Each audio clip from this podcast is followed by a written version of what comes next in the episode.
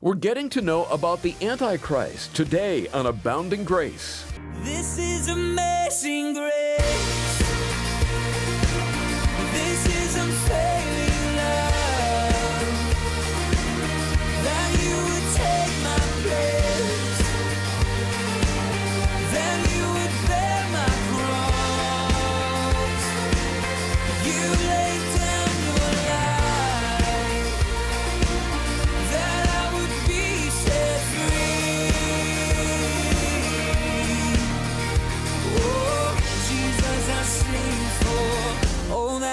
Done for me.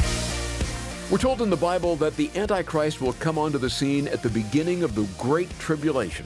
He'll promise peace and the world will embrace him.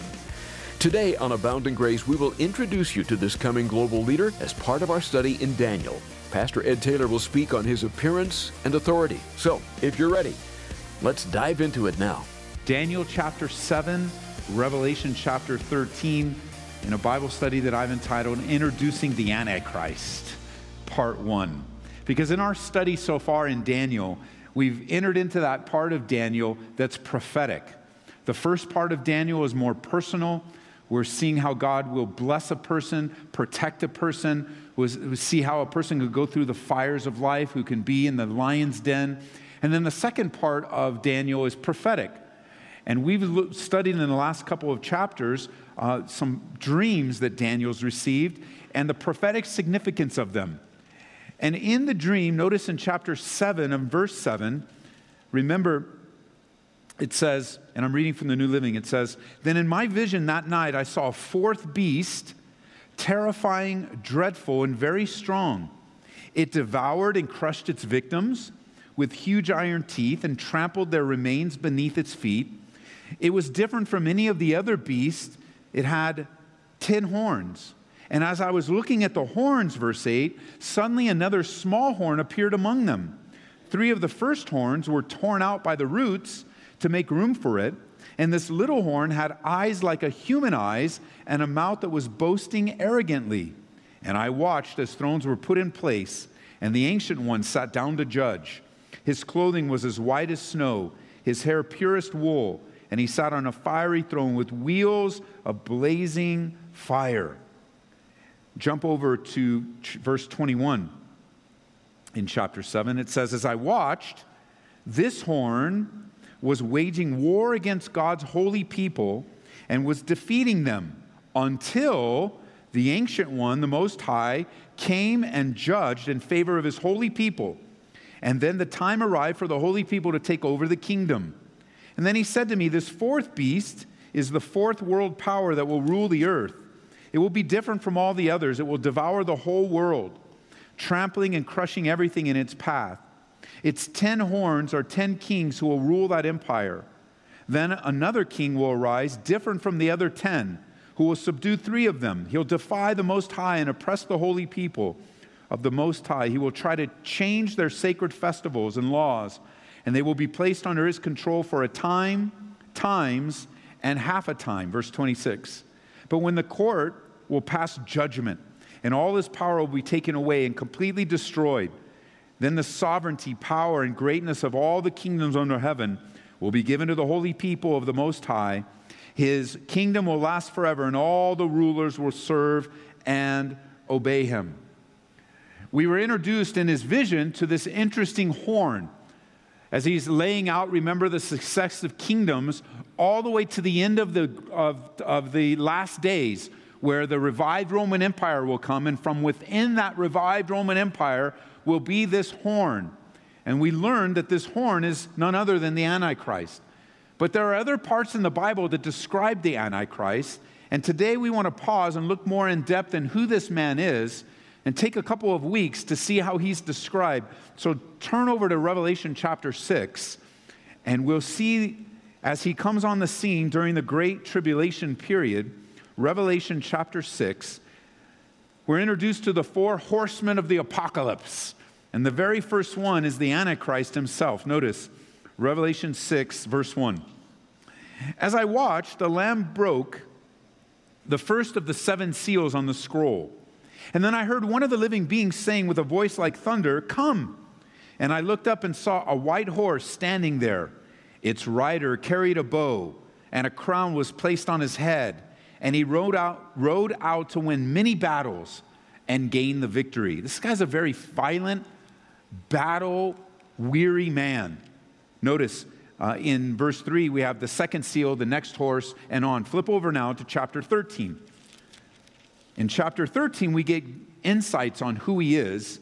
And the question we asked would say, well, then, why would we spend so much time looking at the Antichrist? How could that possibly be relevant to us? Now, remember, when we're studying prophecy, we're reminded that God's word is sure and steadfast and reliable, that what God says comes to pass that what God predicts will come to pass. And God has given us insights on who this man is. Now, I don't believe that it's God's will for us to be trying to guess who the Antichrist is. I don't believe it's God's will for us as believers to be looking for the Antichrist. I believe that it's our responsibility to make a decision and a choice daily, moment by moment, to look for Jesus Christ and his soon return. However, as we're looking to Jesus Christ, we need to remember that Jesus has his enemies. Do you have your enemies? Anybody? Yeah, we have enemies. Some are personal, some are more global. There are enemies of the cross. And because you're a lover of the cross, there are enemies in your life. Unfortunately, some among us might have personal enemies where there's just issues going on and people have taken sides, people have taken sides against you. Well, Jesus also has enemies and imposters. And the greatest impostor of Jesus Christ is the Antichrist. Now, if you're taking notes, the prefix anti basically has two meanings. And the Antichrist fills both of these meanings. Number one, the prefix anti can mean against.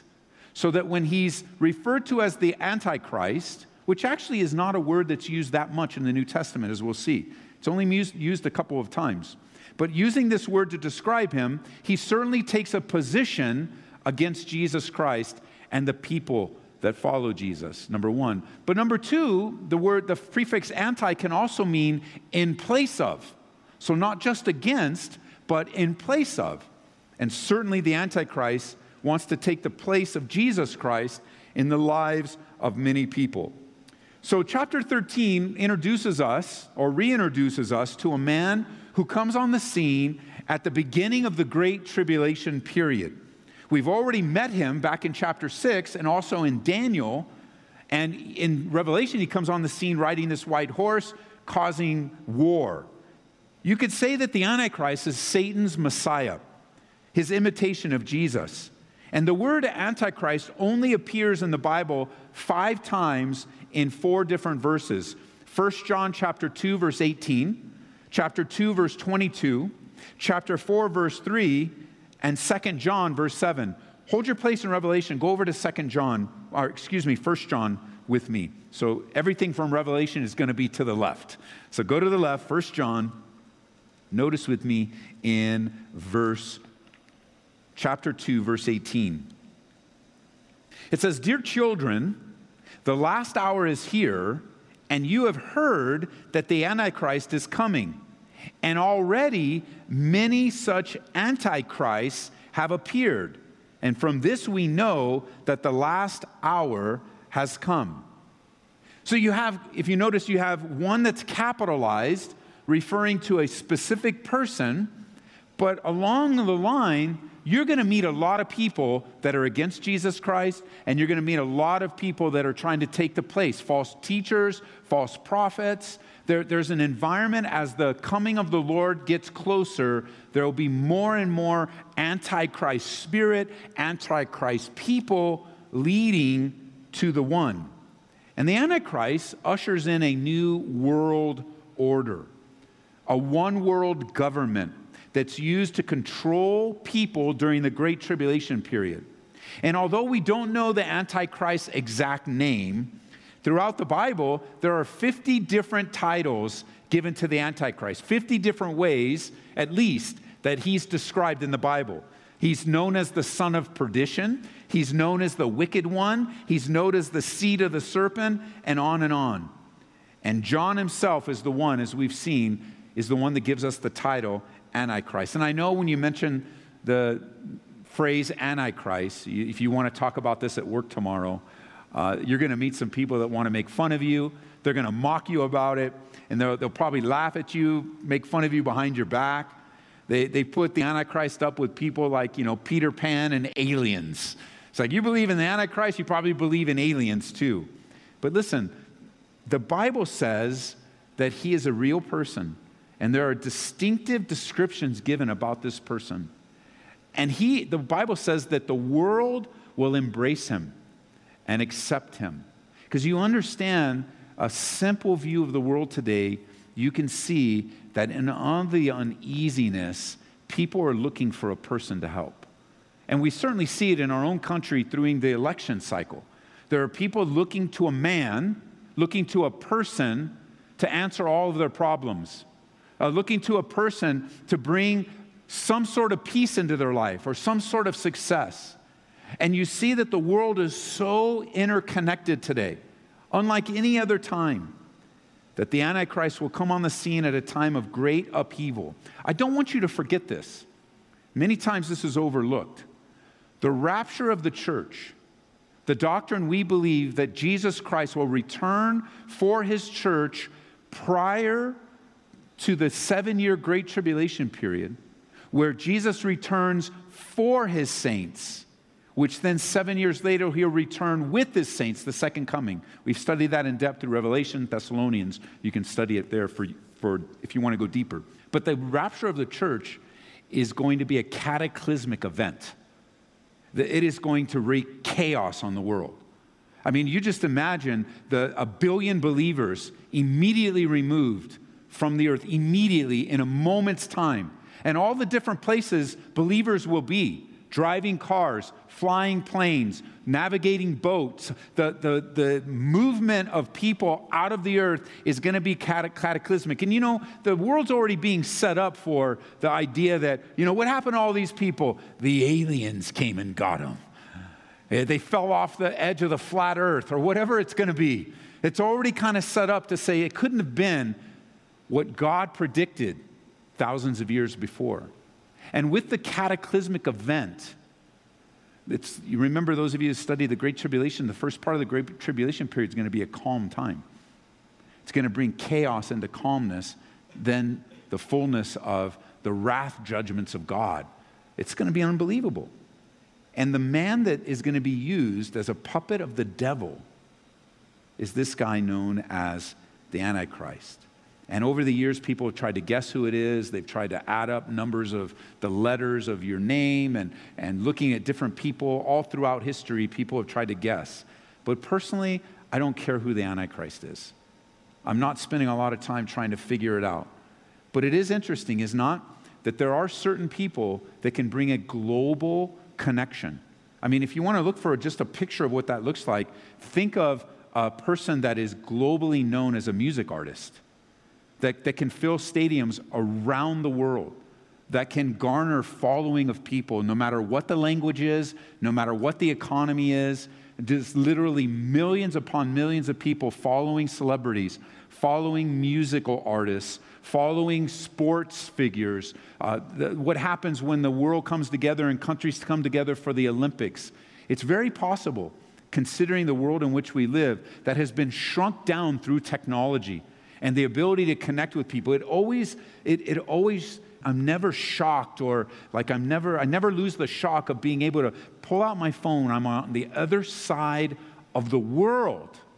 And like on this last trip, I pulled out the phone and FaceTimed my daughter.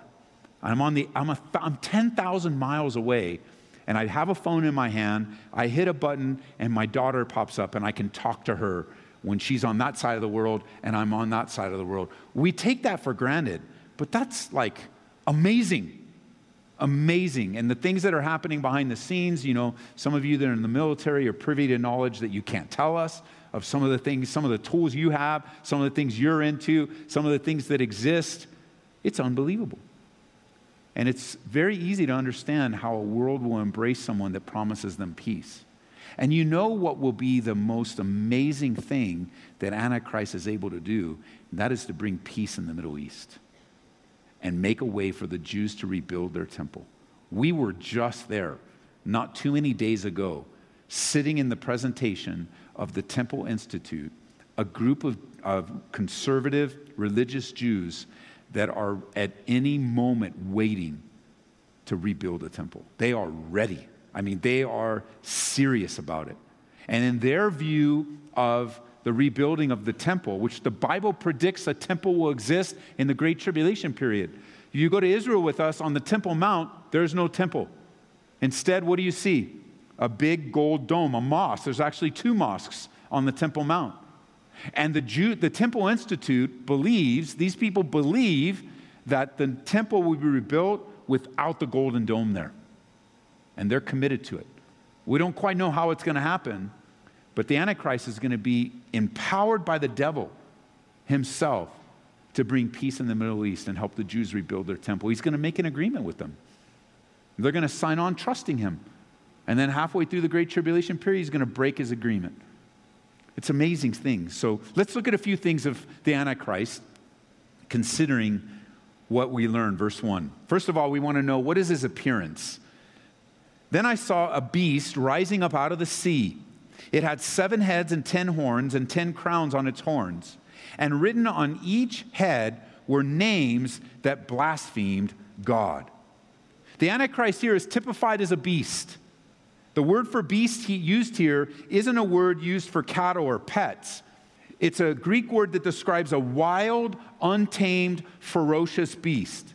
And he's pictured as a rather weird monster with seven heads and ten horns and ten crowns, very similar to in Revelation chapter 12, the dragon that we saw, because the dragon and the Antichrist, the beast, are tight.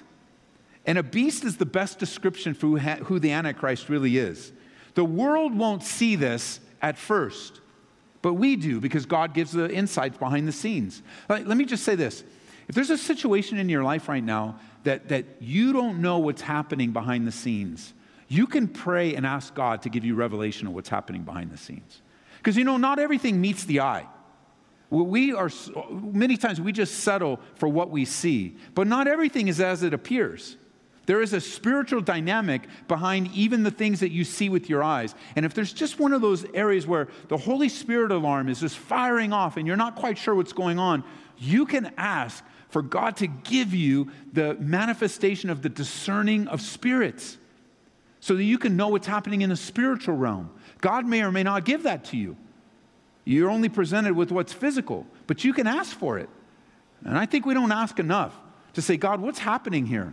I don't wrestle against flesh or blood. It can't just be about the person. Why has this person gone sideways? Why have they all of a sudden changed? Why, why are they saying, well, what's going on, Lord? It can't just be the person. What's happening spiritually? Put me in a position to help them. Give me insight on their lives. It's a fascinating thing when God does that. It's amazing. And so here we are. We have insight. God has given us insight ahead of the time to say, man, this guy, and anyone opening the Bible will be able to see that God has described that will not be a surprise to those that know the Bible. He's a wild, venomous, dangerous beast who's just waiting to pounce his prey. As one commentator said, he will be an insolent intimidator, devious, possessing a power not his own, a fierce destroyer of his victims, and so arrogant that he will dare even to oppose the Prince of Princes. And he's known in verse 1 with this on his head is written names that blasphemed God. We're going through Daniel one verse at a time with Pastor Ed Taylor on Abounding Grace. Before we part ways today, a few things we want to tell you about. If you'd like to hear today's message again, log on to aboundinggraceradio.com. Again, we're on the web at aboundinggraceradio.com. You can also download our free app and access our teachings that way. Search for Calvary Aurora. Pastor Ed, I want to take you back to something you spoke briefly about today, and that is the rebuilding of the temple. You said there are efforts underway to prepare for that. Would you elaborate so our listeners can get a better picture of just how close we are to seeing this come to fruition? Well, you know, Larry, every year that we're able, we take a group to Israel and we walk the land ourselves. uh, taking a 10 day tour. Uh, and, and I know the question's about rebuilding the temple, but you should come to Israel with us. We would love to have you come to Israel. Uh, we our next trip is planned in February of 2021. You can always call the office and see if there are spots available. If not, you can get on the waiting list because it's every year. It seems that those that want to go, that God really wants to go, end up going. And we're going to be going to Israel in February of 2021, Lord willing, the doors all open. And a part of the tour is a specific visit to a place in the old city of Jerusalem known as the Temple Institute. And the Temple Institute are a group of, of Jews who have come together with the sole purpose of hastening the rebuilding of the final temple. And in their minds, God has enlisted them to ready the way, to prepare the way for the rebuilding of the temple. And we go in uh, in the in the years previously, they used to have young interns do the tour, but now it's all electronic. You go from room to room. They show you the various elements and implements that they have already reproduced. They are ready on display. You can see them with your own eyes to be ready at the moment of the groundbreaking of the rebuilding of the final temple spoken of in the scriptures. Now, of course, this is not a temple that God has approved of. It is a temple that God will use to hasten in the final days because it'll have animals. They, they plan on having animal sacrifices again. They plan on on having studies and teachings and uh, the whole thing. And you go through the whole thing. You can actually have a website. Can go to the Temple Institute. Uh, I don't know the exact website, but you can Google it, Temple Institute, and you can see it with your own eyes of pictures that they've posted uh, and their philosophy. They believe that the temple will be the place of world unity. It's kind of a new age thing that they are they're hooked into, where they just think the building is going to speak to the world. Uh, and they they now considering what's happening, isn't this interesting, Larry? In the days in which we live, with the recent Abraham Accord that uh, and the treaty that was signed by Israel and the UAE and a few other countries, isn't it interesting now that there's even talk of, and it's just talk, believe me, but but it's amazing that they're talking about it that they may they're talking about building the temple next to the dome of the rock which there is a theory that you can rebuild the temple on the temple mount with the dome of the rock being in the court of the gentiles. So technically it all can be uh, it all now there's of course there's it can all be okay but of course there are those that are uh, radical in, in israel today jewish uh, people that say no way we got to get rid of the dome of the rock but at any rate we are close. Uh, it, we are seeing things in our generation that we've never seen before. And it's easy to get distracted. We've got all kinds of things with the COVID and the political cycle and all of that to distract us and to take us away. But listen, church, we got to be busy about the Father's business.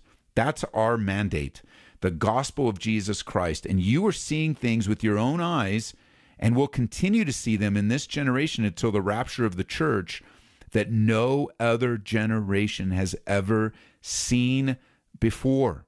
And we need to be readied people. We need to be a readied people, bringing as many people with us, ready for the rapture, ready for the kingdom of God, ready for the culmination of time and history. And what a time to live. May we be faithful men and women in the word, loving people, sharing the gospel. God bless you guys. Thanks, Pastor Ed. Our featured resource is an excellent book by Max Lucado called In the Grip of Grace. You know, we all make mistakes and sin, and it's about that time we so often feel guilty and make a determination to try harder so it doesn't happen again. But there's another path you can take, one that actually works. And it's detailed for you in the grip of grace. God's grace. It's something we need not only to get into the family of God, but to live as we should.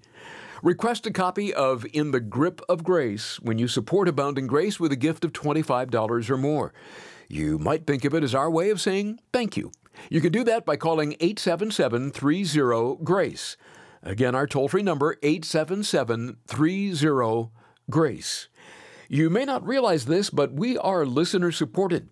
And each dollar that's sent in is an investment in what God is doing through Abounding Grace. you'll be helping people all across the nation and world become a man or woman that God can use. You can make a donation online at aboundinggraceradio.com. Don't miss our next study in Daniel. It's going to be a good one. That's right here on Abounding Grace with Pastor Ed Taylor. This is amazing grace.